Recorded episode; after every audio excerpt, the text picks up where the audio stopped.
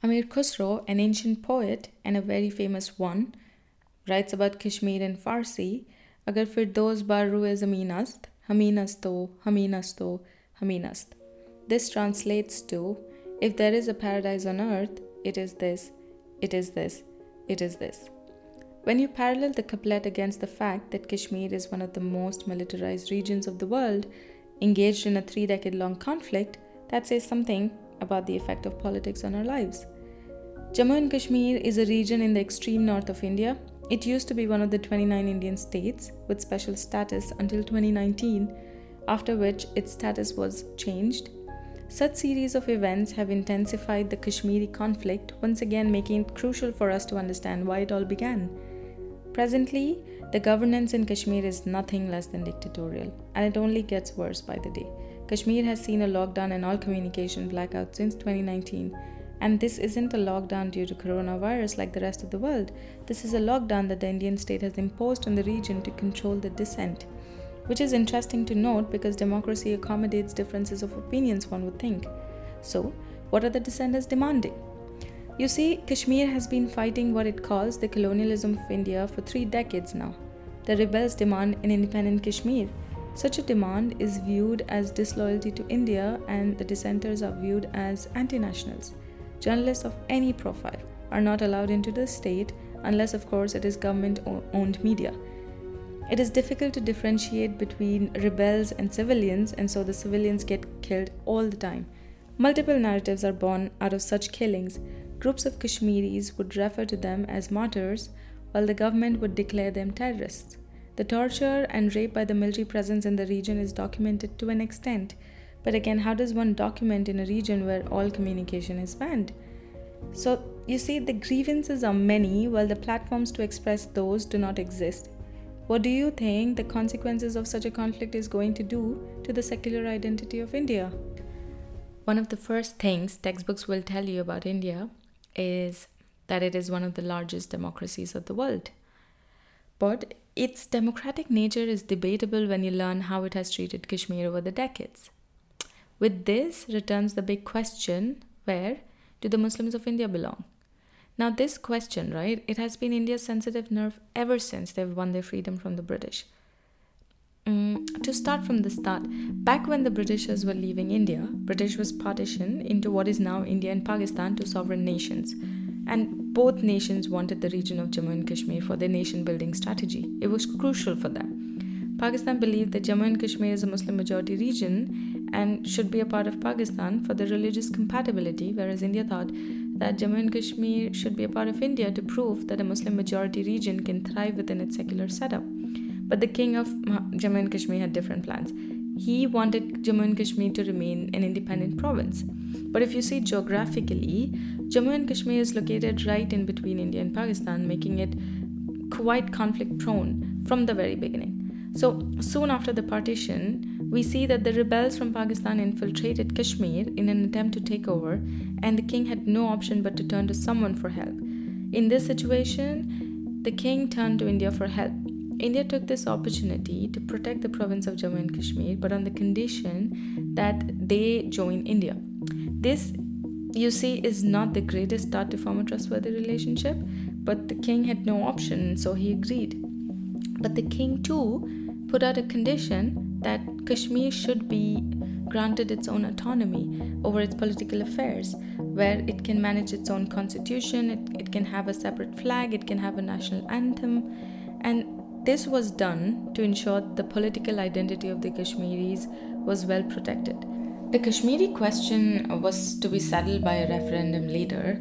That is, as soon as the conditions in the region became better, the people of Kashmir would get to vote if they wanted to remain with India or be independent or join Pakistan. This was promised by India, but this hasn't been conducted till date.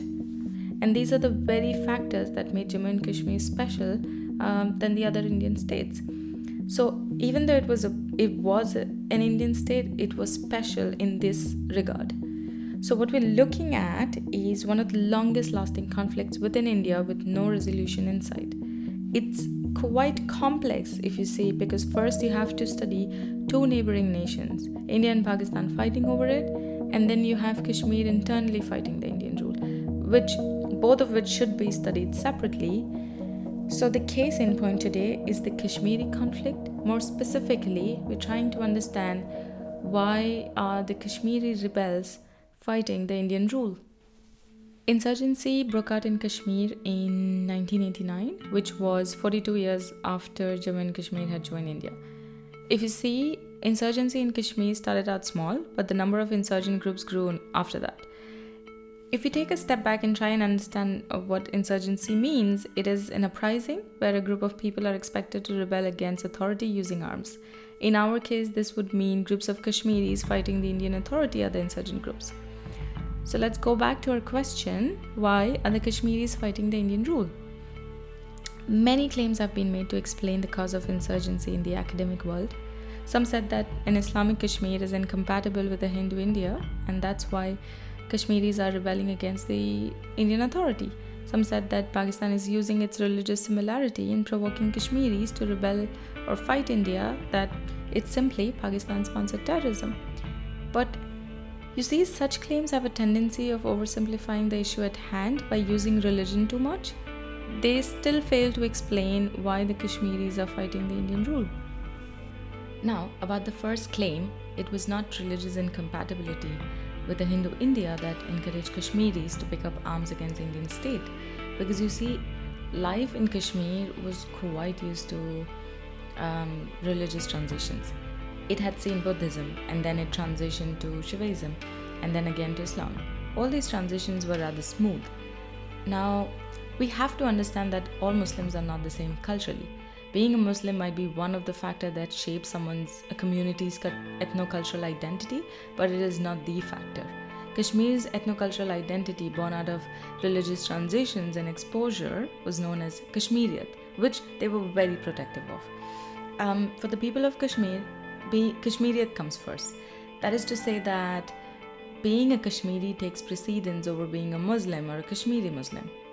Upon that, Kashmiriyat also found similarity with the nature of the Indian federal politics. They both were secular in character. So, these sort of reasons prompted Kashmir to better identify with India and be comfortable in preferring to join India over Pakistan. They did not choose Pakistan because a wider Muslim identity was threatening to them. It did not appeal to them. And that's why, when you use religion to explain this conflict, it goes against Kashmir's logic for choosing to join India over Pakistan. It does not have any basis. Now, about the other claim that Kashmiri insurgency is nothing but Pakistan sponsored terrorism, see, the Kashmiri insurgency has always been seen as an act of terrorism. The logic is the only route of arms and terrorists into Kashmir is through Pakistan, and the only way terrorists can influence Kashmiris is again on the basis of religion. Now, we cannot deny that this conflict is at a risk of being exploited by religious fundamentalists. After Islamic State stood disfigured in Syria and Iraq, it possessed the threat of regrouping elsewhere. Global Threat Forecast 2019 sort of predicted that a possible location for ISIS to regroup was Kashmir. Yet, two prominent terrorist groups, that is, the Islamic State and Al Qaeda, have sort of failed to exploit the conflict in Kashmir. So, such failures show that neither religion nor Pakistan um, could have been the mobilizing factors for Kashmiri insurgency. Now, we aren't refuting the likelihood of Kashmiri militants joining jihadi outfits. It could very well be that the Kashmiri militants of today become the terrorists of tomorrow, but that religion isn't the factor prompting them to do so. It isn't the sole motivation. And likewise, religion isn't the reason that Kashmiri rebels dislike India. For instance, in 2017, Zakir Musa, a Kashmiri militant, formed a, a militant group, a Kashmiri militant group called Ansar Ghazwatul Hind, and pledged allegiance to Al Qaeda in the Indian subcontinent. This was perceived as a trend of radicalization in the valley. But if you think about it, is it enough to prove that Islamic fundamentalism is on the rise in the valley? what Zakir Musa did was simply leave one militant organization and join another. He left one group, that was Hizbul Mujahideen, to form another militant group, that was Ansar Ghazwatul Hind. He was not a local Kashmiri who got radicalized overnight. he was used to the idea of militancy. Now, this change of affiliation could be for various reasons. It could be for better resources, better arms, better rank, a global status that comes with having pledged allegiance to Al Qaeda. And even if religion is what made him form Ansar Ghazwatul Hind, it could not have been the sole motivation. Furthermore, you have to understand that Pakistan terrorist groups and these transnational terrorist groups, that is Al Qaeda and Islamic State, they're not united. Kashmiri militants, in fact, have a better chance joining ISIS and Al Qaeda for their global outrage and for their better resources than they do by, by having joined Pakistani backed militant factions because they lack all of these. And if anything, a possibility of ISIS clashing with Indian security forces on one hand and Pakistani terrorist organizations on the other sort of d- may discourage terrorist penetration in Kashmir. To further prove this trend of radicalization in the Kashmir Valley, academics sort of um, made more observ- observations. They said that the nature of this separatist struggle in Kashmir is changing. They said that before it used to be about an independent and secular Kashmir, but now this was being replaced and that Islamism and jihad were becoming sort of the driving forces of the separatist movement. One academic gives us some interesting findings. He conducts interviews in 2020 in Kashmir um, to prove this trend of radicalization. He interviews 300 young boys and girls between the age of 15 to 30 and the findings are the interviewees expressed hatred for the Indian security forces and they greatly believed in the struggle of militants such as Zakir Musa and Burhan Wani, who vowed to establish an Islamic caliphate in Kashmir. And that 80% of these interviewees considered another suicide bomber in Kashmir, Adil Dar, a martyr.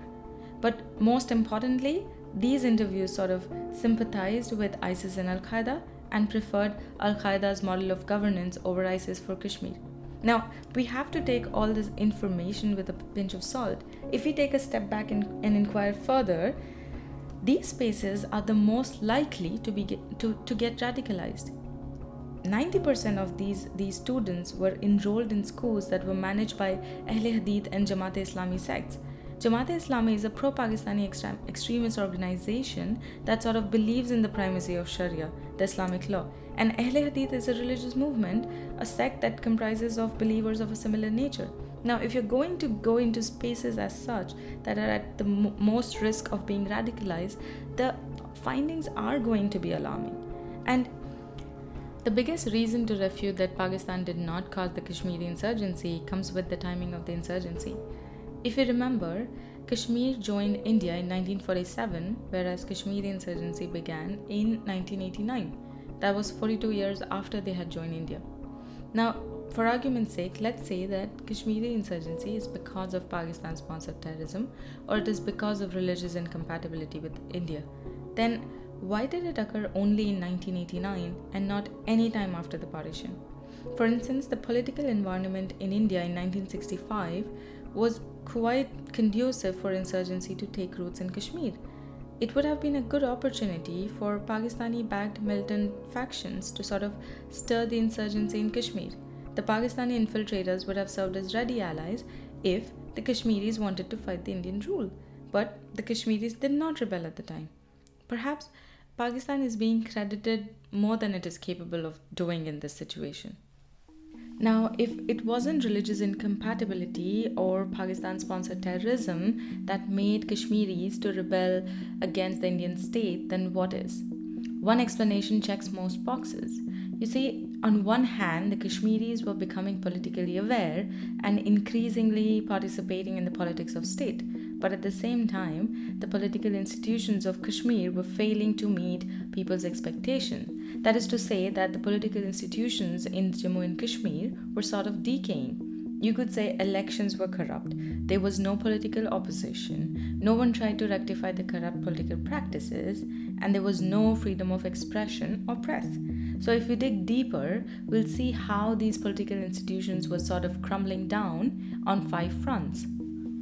On the constitutional front, Kashmir's relationship with India has been questioned time and again. Uh, like I mentioned before, Kashmiris were very protective of their cultural identity. So, in this regard, Kashmir identified with India better than Pakistan for its federal nature of politics. So, when Jammu and Kashmir joined India, India went ahead and reassured Kashmir with the provision of Article 370. This meant that Kashmir can have political autonomy over its internal political matters. This was in fact very reassuring for Kashmir because whoever they joined, they wanted to be treated as equal partners.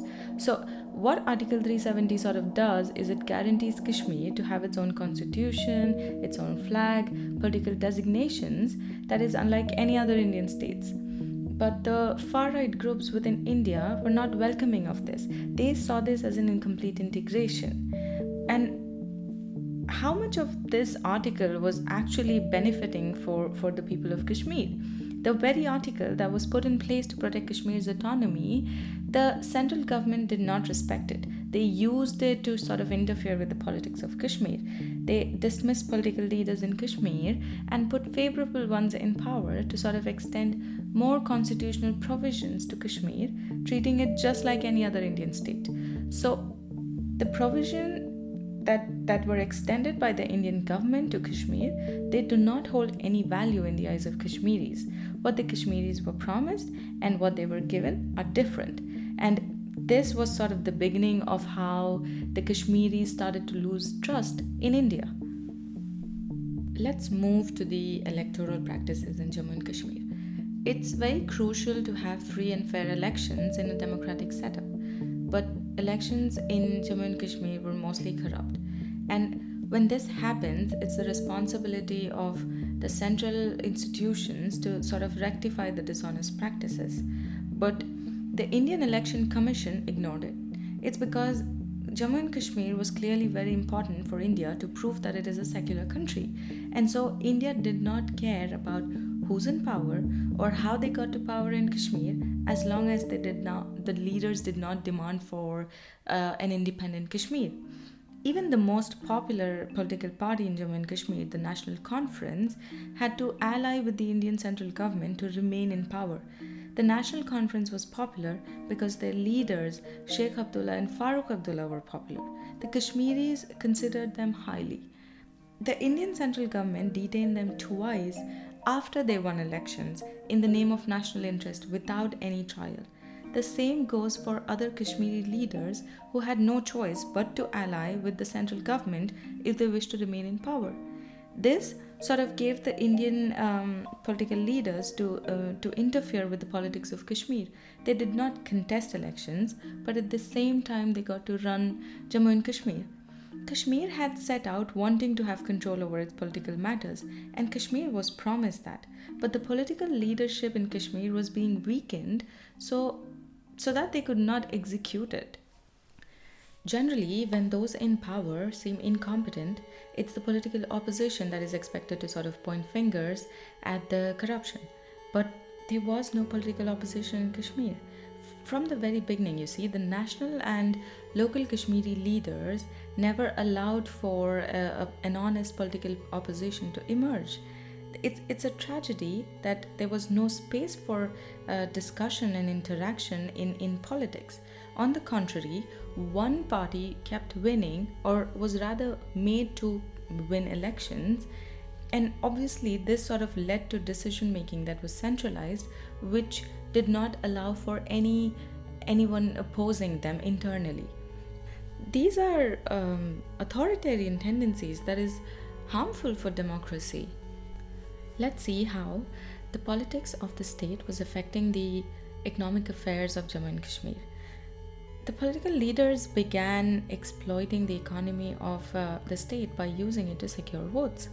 Kashmir had a very oppressive structure of economy and this was highly improved in the 1950s. So, naturally, uh, Kashmiris expected more of the politics that would bring about social change in the future.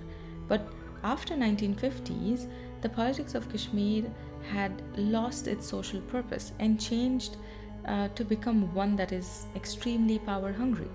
So, all initiatives that that is aimed to make a better society, be it um, free education, loans, scholarships, um, or low tax rates, became means for political parties to secure votes.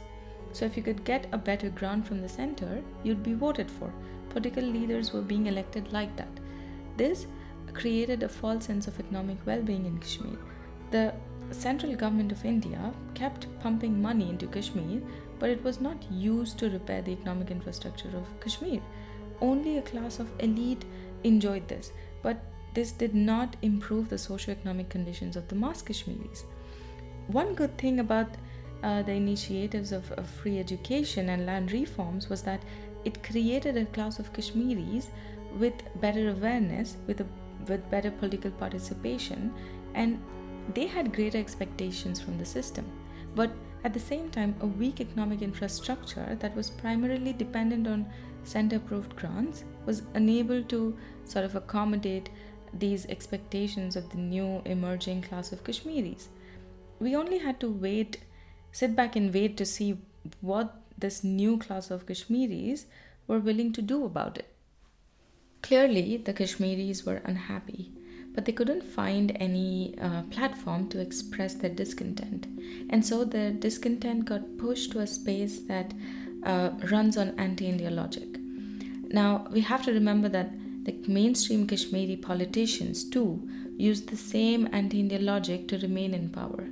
This left no difference between those who were actually anti India because they were fighting for an independent Kashmir and those who portrayed that they were anti India only to come to power. The rebels picked up arms against the Indian state as a result of this, and the political order in Jammu and Kashmir crumbled. With this, we come to the last bit of our explanation. That is, uh, we try and understand the timing of the Kashmiri insurgency. Um, if we look at the timeline, the political institutions of Kashmir had begun to deteriorate from the 1950s. So, what made the Kashmiris to rebel only in 1989 and not any time before? It's because the generation of Kashmiris at the time were politically passive. Kashmiris tolerated corrupt state politics, firstly, because they were very loyal to their leader, Sheikh Abdullah, and secondly, because they lacked political sophistication. Kashmir had a very poor literacy rate and they lacked any media exposure. They were not conscious of their political rights. But this changed. As much as we can be critical of the ways that the National Conference came to power and how it managed Kashmir, it did a few good things. Improving access to free education was one of them, thereby increasing their literacy rates and media exposure. This led to the emergence of a new generation of Kashmiris who were better educated and politically conscious. Now, a society that is politically conscious participates in politics more and it demands government accountability. And when a society is sort of transitioning like that, you need strong political institutions to accommodate these uh, growing expectations of the population, the absence of which may bring about political instability. And Kashmir is an example of that. Their institutions were weakening right when their society was becoming politically aware. The Kashmiris were unwilling to tolerate any more corrupt political practices that long characterized the politics of Kashmir. They realized that elections were only compromised in Kashmir, and this drove their discontent. In conclusion, the Kashmiri conflict has been active for three decades now. Jammu and Kashmir was ranked partly free and then not free consistently over these years by the Freedom House Index meaning people are refraining to participate in politics. The elections are not free and fair. There is no freedom of expression or freedom of press there. This goes on to show that the problem that made Kashmiris to rebel in the first place um, are still alive. When the political institutions got worse and Kashmiris rebelled, the government of India responded with harsh strategies more paramilitary troops were deployed in the region, curfews were put in place with limited access or no access to internet. So, from the surface, it might seem that Kashmiris hate India. But Kashmiris don't hate India. They hate that they were promised things that were never delivered. Kashmiris view India as wrongfully occupying Jammu and Kashmir. Now, these are complex political processes that can be overwhelming to understand all at once. But if you do put in the time to understand it, it's everything. I don't need to tell you how, but it is everything.